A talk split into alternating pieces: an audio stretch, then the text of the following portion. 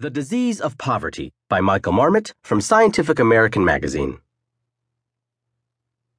In Baltimore, men in one of the most down at the heels, blighted parts of the city live 20 years less on average than men in the leafiest, most well to do neighborhoods.